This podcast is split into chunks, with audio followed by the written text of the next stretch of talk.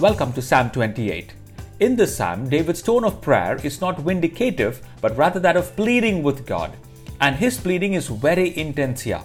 In verse 1, he writes, To you I will cry, O Lord my rock, do not be silent to me, lest if you are silent to me, I will become like those who have gone down to the pit. In short, he is saying, Lord, if you remain silent, I might as well be dead. And if you don't deliver me, you are treating me like the enemy. Now, these are pretty powerful arguments, aren't they? And I guess David is able to make them because of his relationship with God. God has become his best friend. I mean, look at all the Psalms that we have gone through. They are but conversations full of human emotions poured out to another person. And here he says, If you, O God, my best friend, won't help me out, what is the difference between you and my enemies? Come on, God, talk to me, say something. Now, isn't it wonderful to know that we, yes, we too, can talk to God and pour our hearts to God and our emotions to Him in prayer, just like David does? But let me also say this engaging in such prayers is only possible depending upon the intensity of our relationship with God. It really depends if our relationship with God is really thick to be able to engage in a conversation like this. And the more I read the Psalms, the more I realize how intimate David was to God and how much he loved God. However, as with many prior Psalms, even here, David closes the Psalm with a hope.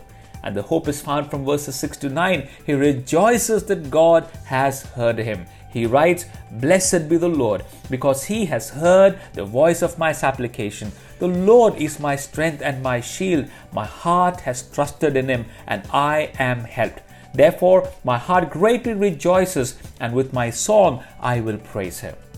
Yes, you and I will have moments where silence of God will definitely, certainly baffle us. We would wonder if God is for us, if God hears our prayer, if God would ever answer us.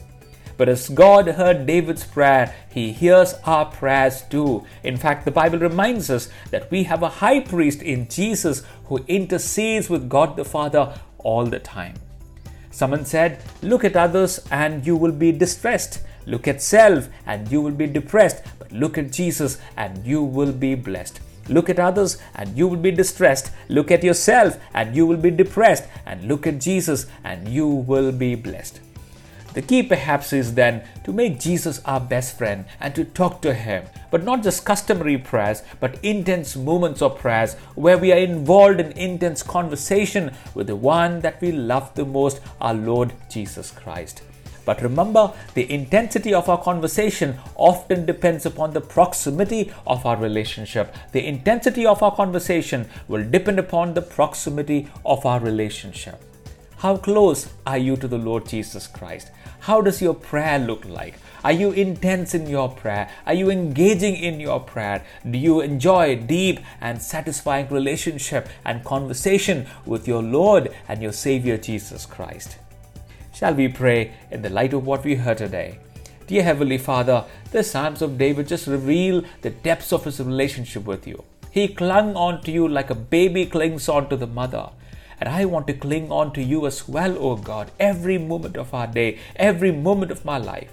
And I pray that I would enjoy a deep and satisfying conversation with you each and every passing day. And this I ask in Jesus' name, Amen.